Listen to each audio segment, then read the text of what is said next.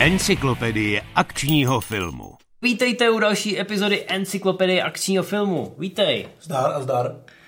Tak, hele, v samotném zápalu prvního dílu minule my jsme byli tak nadšený, že startujeme něco nového, eh, tak jsme zapomněli poděkovat spoustě lidí. Já jsem ani nepoděkoval tobě třeba, jako že tu seš každý No týden. není za co, to je pohodě úplně. No, hele, tak jako děkuju ti. Já děkuji, že mě zveš. Děkujeme tajemnému Patizónovi Uzenáčovi. Já vím, že to není úplně tradiční občanský jméno, ale on chce být tajemný. Tak to je ten člověk, který nám vyrobil takový to hezký logo. Jo, tu znělku s těma nábojnicema, e, tu nám hezky rozanimoval Ondra Karpíšek, takže tomu děkujeme taky. A ještě chceme poděkovat Martinovi Stránskému, který nám namluvil tu znělku, dal jí takový ten říz a hlas. Možná si říkáte, co je to za hlas, ten já od někud znám tak to je člověk, který dabuje třeba Doktora House nebo všechny e, filmy Jasona Stathama v českém dabingu. Pokud teda někdo na Stathama kouká v dabingu, tak slyší Martina Stránskýho. Asi by bylo fér poděkovat i Games, že nám furt půjčují studio a že nás to nechávají občas i samotný, takže jenom otázka času, že něco rozbijeme. A musíme poděkovat i Šušíkovi, který vlastně Martina Stranského odchytil a dostal do studia a okecal ho, aby nám tu věc namluvil, takže dík. Takže spousta lidí, díky kterým tenhle projekt funguje a samozřejmě děkujeme i vám, že na nás koukáte, teď pravděpodobně na YouTube. Můžete nás taky sledovat na Facebooku nebo na Instagramu, kam dáváme v podstatě každý den nějaký zajímavosti, trivie ze světa akčního filmu. Takže hezky to rozjíždíme, snažíme se tu svoji lásku k tomuhle žánru nějakým způsobem předávat. No ale zapomněli jsme minule na to úplně nejdůležitější. To, čím jsme měli začít. Co to vlastně je akční film? Tak asi trošku tušíte, jinak byste na tohle video nekoukali, že jo? Ale my se vám to pokusíme nějak uh, ujasnit a sjednotit všechny ty názory, co to je a co to není a o čem se tedy vlastně chceme povídat. Přesně tak. Mělo to být to první větší téma, teď už jste možná pochopili, jestli náš kanál odebíráte, že každý pondělí ráno vám servírujeme takový kraťas, takovou jednohubku, kde vysvětlíme nějaký to eh, drobný zákoutí, nějakou takovou tu pikošku z toho akčního žánru a jednou měsíčně chystáme větší ohlídnutí. Na začátku jsme byli nadržený na Hobse a Shaw, tak jsme vám hned dali takový ty souboje velkých hvězd, ale ve skutečnosti jsme to měli víc promyslet a vysvětlit, co je ten akční film. Takže to uděláme dneska a budeme se vracet o století zpátky, možná vlastně ještě víc, na začátek 20. století do roku 1903. Viděl jsi ten film, o kterém budeme mluvit? Nevím, jako znám ho, ale neviděl jsem ho. Já jsem jenom teďka četl, čtu něco o divokém západě a takovýhle. No, ale my vám řekneme až za chvilku, co to je. Nejdřív se podíváme do moudrých knih filmových teoretiků. My nejsme filmoví teoretici, ani bychom se za ně nemohli vydávat, si myslím. Já si myslím, že pravý filmový teoretik se pozná tak, že pohrdá tím, co my děláme. A námi. A přesně, přesně o těch lidech teď budeme mluvit, protože podle nich filmový žánr eh, akčního filmu neexistuje. Protože všechny filmy jsou akční, ve všech filmech je nějaká akce, už jenom to, že na něco namíříte kameru a ono je to barevný a hýbe se to, tak to je vlastně ta akce. V podstatě do toho akce My jsme- může být ve westernu, akce může být špionážní, akce může být komediální, eh, katastrofický filmy. Opravdu něco, kde se něco děje, může být akční. No, takže ten akční film je taková vedlička, abyste si zařadili to, co si právě teď všechno V vyjmenoval. podstatě můžeme říct, že tohleto video je taky. Taky je velmi akční. Mohl bych tě teda praštit a tím pádem bychom se dostali regulérně do toho žánru. Nebo bych na to mohl tady vychlísnout No, a byl by to nějaká akce, bylo by to něco by se dělo, že jo? A ty diváci by si řekli, wow, něco se děje. No, ale my samozřejmě, jak říkám, my jsme filmoví teoretici a s tímhletím názorem se úplně neschodujeme. Pak jsou tady filmoví teoretici, kteří vám budou tvrdit, že žánry vlastně neexistují, že je to jenom konstrukt. Abyste si vy jako diváci nějakým způsobem ty filmy mohli zařadit a přidat k ním nějaké očekávání. Jo? Abyste si řekli, že potřebujete vidět tak byste měli jít asi na horor. No. A když se chcete jakoby odvázat, tak půjdete na ten akčňák a teď ještě budete řešit, jestli je to Ačko nebo Bčko, jestli u toho Bčka logicky spíš vypnete ten mozek a nebudete mít ty očekávání tak velký. Jestli, na druhou stranu... Jestli je to blockbuster od Michaela Baye nebo artovější věc od Eskrega Cálera třeba. No, ale všechno to jsou jenom slova, všechno to jsou jenom škatulky, které nám samozřejmě pomáhají, aby jsme si to nějakým způsobem zařadili. Takže si vyberte, jestli neexistuje akční film nebo neexistují žánry. Ehm, podle nás teda existuje. Podle nás teda existuje. Jo? úplně nejvíc je to podle mě vidět v 80. letech, které byly zlatou éru pro ty akční filmy a právě na nich je vidět, co to asi je, nebo právě z toho se vychází to, co si potom ty lidi představují ty jasný kliše, to, kdo je hodný, to, je, to, kdo je zlej, jakým způsobem to graduje, co ty hrdiny motivuje a podobně. Ale Já jsem si to tady jako chytře, chytře jsem si to tady napsal, ano. A, takže... Ty osmdesátky, tam se to dalo velmi snadno definovat, protože tam se točilo těch akčních filmů tolik mm. a dá se říct, že byli přes kopírák, ale to protože na to fungovalo, chodili na to lidi a v 80. letech byl Hollywood ta továrna. A tohle byl prostě trend, který lidi chtěli. Když se podíváte na dvojku Ramba, na trojku Ramba, na jedničku Ramba, tak ty filmy se možná trošku lišej, ale v tom základu je to vlastně všechno stejný. No, a všechno to stejně hezký. A je to ta manufaktura, když to lidi kupují, vyrob toho víc. Eh, z téhle doby samozřejmě pochází i takový torčení o pokračování, že jsou hlasitější, dražší, dražší a větší.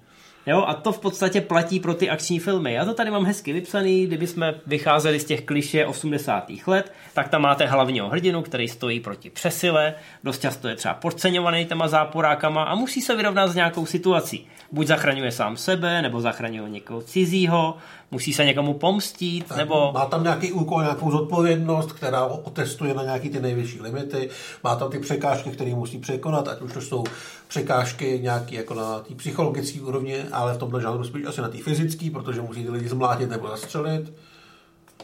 A no. je to vlastně Vlastně se to dá poznat podle mě velmi jednoduše, když koukáme na akční film. No a v podstatě se to dá i přejmenovat, jo. Není to jenom akční film, je to vlastně reakční film. Něco se stane a ten hrdina na to musí reagovat, nějak se s tím vyrovnat a většinou teda se mu to povede, protože drtivá většina akčních filmů má happy end. Neříkám, že podle toho je poznáte, i romantické komedie mají většinou happy end, ale tak nějak eh, tušíme, že ten hrdina to nějak zmákne, zachrání svět, zachrání svou milou. Pořád je to brakový žánr, takže ty lidi na to, a my taky, jdeme s tím, že trošku víme, co dostaneme, respektive víme, co chceme dostat. To znamená, že chceme, aby ten záporák na konci dostal přes držku a aby to dopadlo dobře a aby to zlo bylo potrestaný a aby jsme moc nemuseli přemýšlet o tom, co to zlo vlastně bylo, aby bylo jasný, že to je ten rusák nebo ten, nebo ten fašom nebo něco takového. Je to jednoduchá zábava, což tady asi nebudeme to nějak jako proti to, to, no, ty ideje se nějak jako vymezovat, protože no, pak my oslavujeme. Je, oslavujeme no. No, příklady. Vy budete chtít určitě nějaký příklady. Teď vám toho do hlavy naskákalo spousta, když jsme teď řešili ty kliše, tak si říkáte tohle, tohle, tohle, tohle, tohle. Ale my se vrátíme do roku 1903, jak jsme si slíbili, a to sice k filmu, který se jmenuje Velká vlaková loupež. Ten byl inspirovaný skutečnou vlakovou loupeží, kterou provedl Butch Cassidy a Butch o tři roky dříve. Butch Cassidy nebyl zrovna úplně jako milý člověk. No, není to úplně ten typický hrdina, ale tohle byla ta událost, kdy si někdo řekl, to by se mělo zaznamenat pro další generace. Na... Asi to nedělal s tím, že chtěl ty další generace bavit tím střílením. Na tom celuloidu, ano. Tohle byl snímek, který ačkoliv má pouhých 12 minut, tak se v něm střílí a zabíjí. Vlastně je to první film, ve kterém je tasená zbraň. A je teda hodně akční, protože tam padne několik lidí k zemi, mrtvých, a na konci dokonce ten eh, jeden z těch protagonistů, protagonistů to právě asi je, je těžký antagonistů, no prostě ten zloduch vystřelí přímo do kamery. Pravděpodobně někam vedle, to je ta filmová magie, jinak by ta kamera asi ne nepřežila, nicméně vystřelí přímo do toho publika a samozřejmě byli v publiku i lidi, kteří se takhle jako kryli a bylo to velmi sugestivní. To byl úplně nová věc, tu dobu vlastně lidi utíkali z kina, protože se mysleli, že se na ně splátna řídí lokomotiva. No, ale nebo na ně někdo střílí. Mimochodem tohle střílení přímo do, do kamery, tak to si potom půjčili Bondovky v té úvodní ikonické sekvenci, kdy agent 007 střílí vlastně eh, přímo do publika. Takže dost možná, eh, dost možná si to půjčili odsaď. Velká, velká vlaková loupeč se vlastně dá považovat za první akční film. Ale ten vážnej. o pár desítek let později, nebo možná o pár let později už, se to s tou akcí rozjelo podstatně víc, ale ještě nebyla braná zdaleka tak vážně a měla být především legrační a komediální, což ovšem neznamená, že nebyla akční. Nastoupila era grotesek, Buster Keaton, Charlie Chaplin, to byli lidi, kteří byli trošku šílení a dělali na plátně věci, kterými se dneska asi bála i většina kaskadérů a dělali je většinou mm-hmm. sami, protože kaskadérský řemeslo prakticky neexistovalo. A nebáli se šplhat po hodinách, skákat ze střechy na střechu, nechat na sebe spadnout zeď dvoupatrového baráku a doufat, že to okno spadne přesně tam, kde stojí oni, aby to mohli přežít. Takže tam té akce bylo taky strašně moc, ale e, byla to legrace. No, spousta lidí si myslí, že akční komedie přišly mnohem později, nebo že to míchání toho žánru, ty vážně míněné akce a komedie, grotesky, eh, existovalo nějakým způsobem odděleně nebo na sebe navazovalo, ale ono opravdu eh, tímhle způsobem už se dali ty akční filmy oddělovat od sebe. A Buster Keaton, ačkoliv to na někoho může působit eh, s tou klavírní hudbou a černobílýma mezi titulkama hrozně primitivně, tak eh, to plánování, který šlo do těch jednotlivých akcí, ten fyzický humor, ten timing, i ty optické efekty, které umožnily některé ty bláznivý uh, kaskadérský kousky, tak to je věc, nad kterou i dneska žasnou lidi.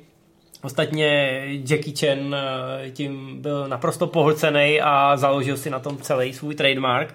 Ale to bychom, to bychom přeskakovali o moc dopředu. Tohle byly 20. leta 20. století a ty grotesky byly extrémně populární. Ale furt legrace. A v dekádu později už to bylo trošku vážnější, protože se nastoupili kovbojové. No, hlavně byla velká hospodářská krize a to nebyla taková legrace. Asi tak, no. Ale lidi naopak eh, zase chodili do kina, aby utekli od těch svých každodenních starostí a chtěli se bavit. Chtěli nějaký zajímavý příběhy, pokud možno třeba příběhy, které se odehrávaly na zajímavých místech nebo v zajímavých dobách. A proto právě měli úspěch ty kovbojky, ne, že by to těm lidem mělo dát ten nápad, že se mají jakoby vybavit bouchačkama a jít přepadat banky nebo dostavníky, ale byly tam prezentovaný samozřejmě ty hrdinové s tou šerifskou hvězdou. Tady ty... už se právě začínají budovat ty charaktery pro ten akční film, ten hodnej a ten zlej, který na konci musí změřit ty síly a ten hodnej to většinou času vyhraje. Akorát nosili víc klobouky a víc revolvery než třeba Clint Eastwood o 70. let a podobně. A je zajímavý mimochodem, že řadu těch kovbojů hráli opravdoví kovbojové, který už teda neměli moc, uh, už nemohli moc dělat ty kovbojské věci v reálu. Oni dokonce protože... vznikaly westerny, ve kterých, eh, který byly o legendách divokého západu a samotný ty legendy hráli sami sebe, protože tou dobou ještě byly naživu, bylo jim třeba 60-70 a byli to jak šerifové, tak i zabijáci, kteří nějakým způsobem buď už si odseděli svůj trest, nebo se jim povedlo z toho nějak vymotat, ale točili filmy sami o sobě. No, už dělali ty legendární věci jenom na stříbrném plátně, ale to samozřejmě tomu nic neubíralo. Takže v Amerika ta byla posedlá kovbojkama, v Japonsku zase frčeli samurajové a v Číně šaolinští měši. Je to logický, to, co na tom daném místě funguje a to, co tam ty lidi zbožňují a o čem si tam povídají, eh, o čem se tam čte malým dětem před spaním, tak to je ideální materiál pro to stříbrný plátno, zvlášť takhle v těch dřevních dobách kinematografie. Ale 30. a 40. leta byly v tomhle směru zajímavý i v Evropě, tam se taky děly věci. Eh, který byly docela akční, ale šlo se víc do historie, dělali se šermířský filmy, eh, dneska eh, v televizi na ně pořád ještě se dá narazit, spíš teda už na trošku novější, ale šermovačky byly populární jak v Hollywoodu, kde vlastně byl Errol Flynn, tak i, tak i v Evropě, kde mohli být sami všichni mušketýři, rytíři a takovýhle. Všichni to měli rádi, poctivý dobrodružství. A je jedno, jestli u toho byly teda meče, nebo u toho byly kolty, nebo u toho byly šalenční míchové. Tak, ve 40. letech uh, ta filmová produkce a zvlášť ten akční film trošku opadnul, protože té akce bylo mimo stříbrný plátna až až, ale po skončení druhé světové války, kdy si teda, řekněme, svět trošku oddechnul, tak najednou byla potřeba uh, ty váleční filmy a ty zvěrstva, ale i hrdinný činy přenést na stříbrný plátno, aby to nebylo jenom formou válečných týdeníků, ale aby to mělo ten opravdu epický, historický rozsah. V té době dokonce v Hollywoodu byly velký herecký hvězdy, bývalí vojáci, který, si, který získali vyznamenání a předvedli nějaký opravdu velké věci přímo během války. Byly to opravdoví hrdinové, takže se to jejich hrdinství přesouvalo i na to plátno. To, že neuměli moc hrát v té době vlastně nebylo důležité, protože ty lidi viděli, na koho se zrovna koukají a viděli, ten člověk je fakt borec, který uh, sám zlikvidoval nacistický bunkr nebo něco podobného. Ale ta válka se vlastně v Hollywoodu uh, odehrála až o těch deset let později po té skutečné a jednu dobu to bylo opravdu velmi populární a samozřejmě točit válečný film bez akce není prakticky možný. Přesně tak. Uh, oni dost často využívali i ty propriety váleční, že jo, který se vrátili z té Evropy a mohli si dovolit uh, právě obrovský měřítko těch akčních scén, protože měli spoustu toho uh, spoustu toho vybavení i spoustu těch vojáků, kteří si tam chtěli zahrát. Nejen ty hrdinové, ale i ty pěšáci, co se vrátili, když jim nabídli, že ale budete v hollywoodském filmu v podstatě budete moct těm civilistům, kteří zůstali tady doma, ukázat, co jste tam všechno dělali. A my z vás uděláme znova hrdiny, tak to na to musel slyšet každý. Zároveň ještě furt fungoval ten westernový žánr, protože se to ještě nestačilo koukat. Přišly nové hvězdy, přišel hlavně barevný film, který dokázal krásně prodávat ten americký západ, který pořád vypadá nádherně. A tehdy to lidi jednoduše chtěli vidět, asi nebylo zase tak jednoduchý zajet si z Chicaga někam do Texasu, takže tohle bylo opravdu furt lákavý a westerny byly i díky tomu, jak filmy byly živější, byly nové technologie, byly tam lepší herci, byly tam už ty funkční kaskadiaři, kteří dělali kaskadiarský řemeslo, tak po té akční stránce byly určitě zajímavější než dřív. Mm-hmm. Tak jsme tady měli šedesátky, to už vám bude určitě povědomí, protože zatímco spousta lidí dneska už na ty filmy z padesátek nekouká, protože si říká, že to, je, to už je starý, to, to už nedám. Tak jako šedesátky, tak tam už, tam už jste trošku povědomí, protože to byl návrat k solovým hrdinům, Zatímco ty padesátky, ty váleční filmy, tak tam byly vždycky ty ansambly, že jo? ty vojenské jednotky. Eh, když to v šedesátkách se objevily ty solisti, eh, druhou světovou válku vystřídala studená válka a najednou byla potřeba jako hrát do vlastních řad a podpořit ty naše špiony na kulturní frontě. Zároveň se objevil James Bond a vlastně největší filmová série všech dob, která do dneška určuje takový standard toho, co je cool, co je dobrá akce, co je nějak elegantní. Je to ten moderní akční film, tak jak ho známe, Přesně to znamená tak, honičky, postelové scény, přestřelky, tam. záporáci, který mají vlastní poskoky. Všechny tyhle pravidla, ze kterých bychom dokázali postavit takový ten generický akční film, tak v podstatě začínají v Bondovkách. Ono asi by bylo odvážně říct, že Doktor No byla první, byl první akční film, ale pokud bychom nějaký jmenovat vyloženě museli v té podobě, v jaký ho známe a jak si ho představujeme, tak by to bylo právě asi tady. No. Tak. No a to byl ten, to byl ten drsný akční film, že jo? protože ty Conneryovky ty jsou ještě furt spjatý s tím, že je tam ten kult toho chlápka, toho mačomena, který teda všechno vyhraje, dostane do postele každou ženskou, porazí každého záporáka, nechodí pro hlášku ani kulku daleko. Jo, takže na ty komediální začátky, jak jsme řešili u těch grotesek, tak to v podstatě vymizelo. E, svým způsobem ta hravost třeba těch šermířských filmů, tak tím, že jsme tam měli tu éru těch válečných filmů, které samozřejmě museli být vážní, tam nebylo moc prostoru na ten humor, tak se ty akční filmy zase trošku jako zvážnily a potemněly. Zároveň končila i ta éra westernu. Na kariéře Clint Eastwooda krásně můžete vidět, jak postupně mění, jak odložil klobouk, navlíkl na sebe oblek, přestěhoval se z divočiny do San Francisca. Nechal si, si to bouchačku teda. Pořídil si větší pistoli a stal se z něj drsný Harry ta postava je pořád velmi podobná těm jeho westernovým hrdinům. Je to takový ten samotář, který od sebe odhání lidi a, a má nějaký pravidla, kterých, podle kterých se řídí a moc neřeší, co na to říká ta společnost, co se jako může a nemůže, protože bude o to podstatný, to znamená dopadnout toho zleducha.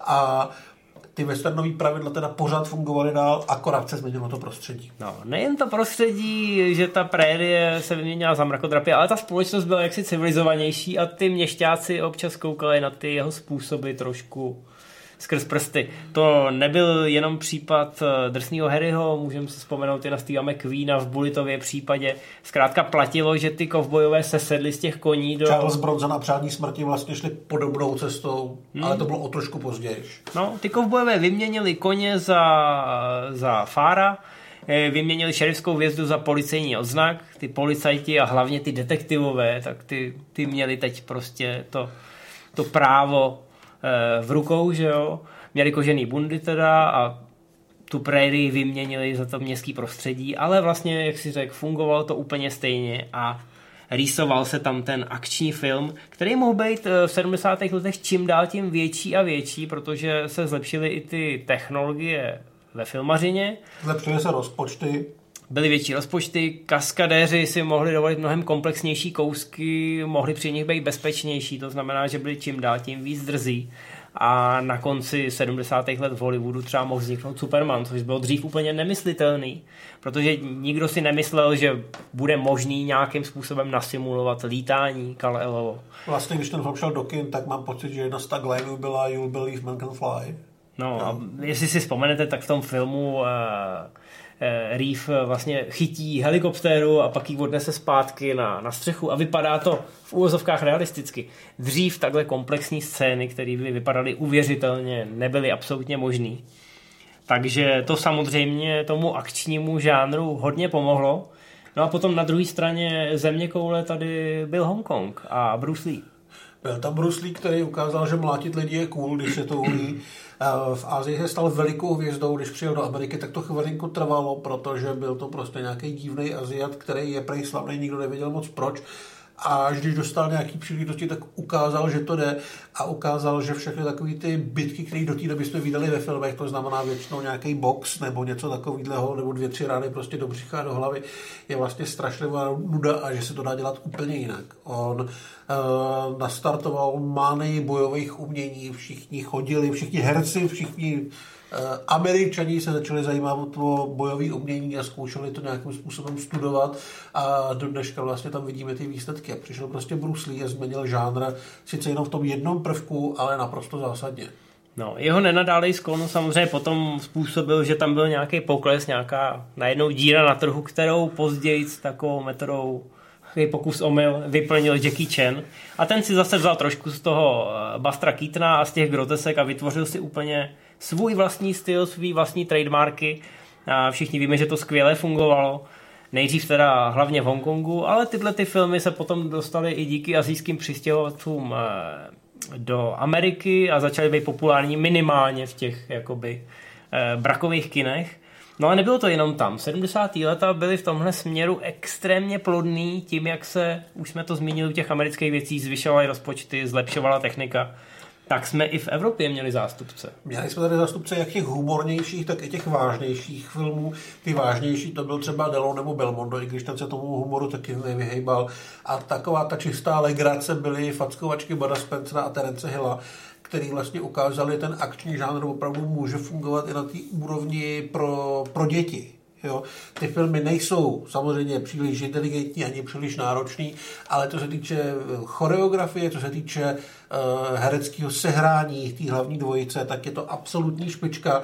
To, že se rozhodli natáčet ty filmy, které budou a priori zábavné a budou o tom, jak se schání ukradená bugina, je věc, která se může nebo nemusí někomu líbit, ale do akčního žánru to určitě patří, protože ukázalo se, že v Evropě je dost lidí, kteří jsou schopni natočit velkou akční scénu, která bude dobrá a je legrační. Berte nebo ne, ale ten základ tam prostě byl.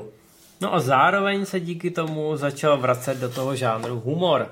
Já myslím, že to ještě podtrhnul eh, nástup Rogera Moora v Bondovkách, kdy vlastně potom Connerym se najednou ta celá série zlomila trošku víc do té nadsázky, Velmi se to nadhledu. A no potom přišly 80. leta v Hollywoodu, což je éra naprosto nesrovnatelná s čímkoliv, která se už nikdy nebude opakovat. Můžete nám to věřit. Přesně tak nastoupil Arnold Schwarzenegger a Sylvester Stallone. Éra velkých svalů. Eh, krom toho v 80. letech vlastně vrcholila ta studená válka a řešil se i dilema Američanů z Větnamu, takže bylo proti čemu v těch filmech bojovat. Eh, vždycky se našel zlej Sovět nebo větnamský generál, který uprchl a teďka pašuje do Spojených států drogy. Případně se dalo vzpomínat na tu válku, jako to dělal Chuck Norris. A ty akční filmy v tomhle případě se ještě víc zjednodušily na tu dřeň, kde opravdu to dobro bylo tady, aby většinou mělo americkou vlajku a to zlo bylo na té druhé straně a buď bylo teda z Ruska, eh, někdy z Blízkého východu, někdy z jihovýchodní Asie, ale jinak to bylo všechno vlastně to samé. Pak to samozřejmě o to, jestli v té hlavní roli byl herec, který eh, vypadá líp se samopalem, nebo když dělá nějaký bojový umění, ale ten základ vlastně vlastně tady nechci říct, že vznikl základ, protože samozřejmě bavíme se tady už o nějaký osmý dekádě akčního filmu, ale to podstatný, to, z čeho základ, to, to podstatný, kolem čeho se točí akční film, je právě tady. No a žijou z toho dodnes, jo. Tam se sešlo tolik faktorů krásně dohromady, protože ta agitka, kterou si zmínil, která nafukovala i ty rozpočty, protože do toho sypali i ty politici peníze, všichni. A Ronald Reagan vlastně chtěl s pomocí amerických filmů vyhrát studenou válku. A A fungovalo to. Fungovalo mu to, ano. No, ale bylo tam tohle a najednou, najednou vyrostly obrovské hvězdy. V té první řadě to byl Arnie a Sly, ale naprosto, pak... naprosto absurdní a nepředstavitelný do dekádu dřív, že uh, obrovský chlap z Rakouska, který mu dělal problém říct větu, bude největší, bude možná nejslavnější člověk na světě. No, ne, ty hvězdy byly velký nejen fyzicky, ale v podstatě komerčně po všech stránkách. A ty filmy se museli přizpůsobit těm jejich personám. To znamená, že i když ty filmy třeba byly vážně míněný, tak se úplně vážně brát nedali. Bylo to zkrátka takový období, kdy uh, i ten vážně míněný akční film byl vlastně jako extrémně zábavný tím, jak byl přepálený, tím, jak tam byli černobílí ty záporáci. Ať už v té samotné době, nebo s tím odstupem pěti, deseti let, kdy jsme to prostě žrali my. Samozřejmě tím, že to bylo cílený na ty teenagery, který přesně tohleto od těch filmů chtěli. Co největší exploze, co nejhezčí holky, rychlý auta, obrovský hudbu. Hlasitou hudbu, tréninkový koláže. Všichni to znáte, budete se tady s tím setkávat eh, na tomhle kanále velmi často. Takže teď je poslední okamžik, kdy ještě můžete utéct. A to bylo svým způsobem jakoby vrchol, který ovlivnil ty kinematografie po celém světě. Možná ne až tak moc v Evropě, ale když Jackie Chan přijel v 80. letech do Ameriky a viděl, jako, jakým způsobem se tady točí, skamarádil se tenkrát, mám pocit, se Slyem i pokecal si s Arným a říkal si, jako, wow, to jsou věci, tohle bych chtěl někdy točit. Vrátil se potom do Hongkongu a řekl si, hele, tak to bych já dokázal taky. Natočil kriminálku Police Story. Hongkong neměl peníze, ale měl lidi, kteří byli magoři, takže ty věci, za které se v Hollywoodu platilo strašně moc peněz, se tady dělali tím způsobem, že do toho šli lidi s nulovým půdem sebe záchovy a výsledek byl víceméně podobný. No, plus měli kaskadéry a mistry bojových umění, kterým Hollywood ne, nesahal ani po spodní okraj ponožek. Zvlášť takže... v filmech, kde vlastně ty hlavní hrdinové byli spíš veliký než rychlý a šikovný. Chtít bojový umění od obřího Schwarzeneggera je fyzicky nemožné. No a Jackie Chan Police Story natočil jako takový svůj osobní magnum opus. Eh, říkal, že se to musí povést, i kdyby u toho měl umřít. Naštěstí neumřel, ani, ani, ani asi stokrát potom, při různých kaskadérských kouskách, které se nepovedly, ale Police Story byl tak obrovský, neuvěřitelný úspěch, že vlastně celou tu hongkongskou kinematografii odlákal od těch kostýmních dobových dramat a najednou všichni začali točit moderní kriminálky, protože viděli, že to je to, co to publikum chce, že, že už byl tak přejedený z těch eh, filmů od Shaw Brothers, z těch historických, který se natáčeli někde na louce a bojovali tam dva legračně oblečení mistři bojových umění. Tak najednou jako tady je moderní akční kriminálka, občas tam někdo drží dokonce bouchačku a nakonec si stejně všichni dají přes držku, ale v místech a v kulisách, který všichni dobře známe. Takže zkrátka tenhle neuvěřitelný okamžik, ten hybnej ten hybný moment, který dokázal v Hollywoodu posunout ten akční žánr o obrovský kus, tak redefinoval i tu hongkongskou kinematografii. Vlastně potom i tu evropskou, když to tak řekneme, v Itálii se točily uh, velmi dobrý akční filmy, ve Francii vlastně taky, u nás ne. No, ale osmdesátky. Osmdesátky jsou zkrátka tak neuvěřitelně plodný období, ve kterém někteří by mohli říct, že ten akční film dosáhnul toho etalonu. A hlavně té formy, kterou lze snadno definovat, jak jsme si na začátku ukázali. Samozřejmě, pak jsme tady měli, teď už to vezmeme fakt rychle, jo. Měli jsme tu 90. léta, kdy furt ještě dojížděli ty hrdinové z těch 80. Sly a Schwarzenegger si už tehdy říkali, jsme trochu starý, musíme vyměknout. Pak no, se hlavně jako... nebylo kam stoupat právě, v právě, ale tak pak se vlastně ukázalo, že ten věk nemusí vůbec nikdo řešit a že v 70 furt můžou takhle blbnout. Objevily se další hvězdy jako Vanda Landgren, přišly hvězdy z Evropy, ale ten žánr jako takový pomalinku, uh, nechci říct vloženě umíral, ale velmi zásadně se měnil, protože vlastně světu došlo, že další Schwarzenegger a Stallone nebudou a není dobrý nápad je hledat, protože se nikdy nikdo takový nenajde. Takže místo těch uh, obrovských svalovců, který vykrosili celou základnu Sovětu, přišli, jako byl třeba Nicolas Cage, takový ty hrdinové z lidu, který mají třeba nějaký výcvik, ale furt vypadají normálně, jsou inteligentní, nemusí být v každé scéně bez trička s velkým, s velkým kulometem a furt si u těch akčních filmů můžete říkat, že to není tak přepálený jako třeba Slájová kobra nebo, no. e, nebo Špinavá dohoda s Arnoldem a takový ty... No, no to částečně to začalo, samozřejmě nebudeme vám říkat nic nového, už jste to od nás slyšeli, ale částečně to začalo smrtonosnou pastí, kde tak, no. Bruce Willis eh, na konci 80. let představil ten prototyp toho obyčejného hrdiny v tílku, který nemá ty svaly, ale má vyřídilku a občas teda použije i ten mozek místo těch svalů. Ale akční film sám o sobě se začal měnit tím způsobem, že musel být obhajitelný, že to není tak šílený, že to není tak přepálený. Že se třeba začalo řešit i to, že to nejsou nekoneční zásobníky a podobné věci, které do té doby vlastně vůbec nikoho nezajímalo, protože se pořád střílelo. Takže no. tohle byla první jako velká změna v těch 90. letech. No více experimentovalo, míchali se žánry. Hodně do toho komedie šlo zase zpátky. No, ale byly různý takový jako specifický subžánry a opravdu jako hodně, hodně, hodně se experimentovalo, hodně se zkoušely nové věci. Pomalu v té druhé půlce 90. byl i nástup CGIčka, takže si mohli tvůrci dovolit zápletky, které dřív, eh, dřív nebyly možný. Zároveň z Hongkongu přicházeli do Hollywoodu hongkongský herci, kteří uměli zase tu akci posunout trošičku jiným směrem, nejenom Jackie Chan, ale vlastně i Jet Li pomalinku zkoušel Hollywood, Donnie Yen se tam taky myhnul a objevily se věci jako Matrix, který přitáhli do Hollywoodu nejenom ty herce, ale i ty choreografy, no. který prostě ty akční scény dělali malinko jinak. A... To, to, už jsme vlastně v tom novém tisíciletí a tam se to definitivně všechno smíchalo. Máme tam ten ústup těch tradičních svalovců i díky těmhle těm Eh, díky těmhle těm kouzelníkům z východu, který přinesli to bojové umění, na který najednou to západní publikum reagovalo hrozně pozitivně. A i ty zápletky se začaly jako trošku měnit. Některý lidi říkají, že to byly prostě akční filmy 2.0, že to byl ten postmoderní akční film, že zkrátka měnil se to před očima a hlavně se to začalo přelejvat do jiných žánrů. Ten akční film, jak jsme řekli na začátku, že neexistuje, tak svým způsobem byl jednu chvíli velmi ohrožený, protože skoro každý akční film, který měl úspěch a který byl nějakým způsobem větší, tak byl namíchaný velmi výrazně s jiným žánrem. Přesně tak. No. V jednu dobu se vlastně říkalo, že akční filmy zadusily komiksy, který si tu akci převzali k sobě. Já si myslím, že to je pochopitelný hlavně kvůli tomu, že v těch komiksech projdou věci, které neprojdou normálnímu člověku. Iron Man může bojovat se dvěma stíhačkama a rozstřelit tank zbraní, kterou má na ruce. Když to bude dělat Jason Statham, tak to bude přepálený, bude to trošku moc. Takže... A je to jasná odpověď na ty svalovce typu Arnieho a Sláje, protože Víc už to nešlo. Víc, Víc už... už jste z toho normálního člověka, z toho smrtelníka vyždímat nemohli a museli jste jít za těma superhrdinama.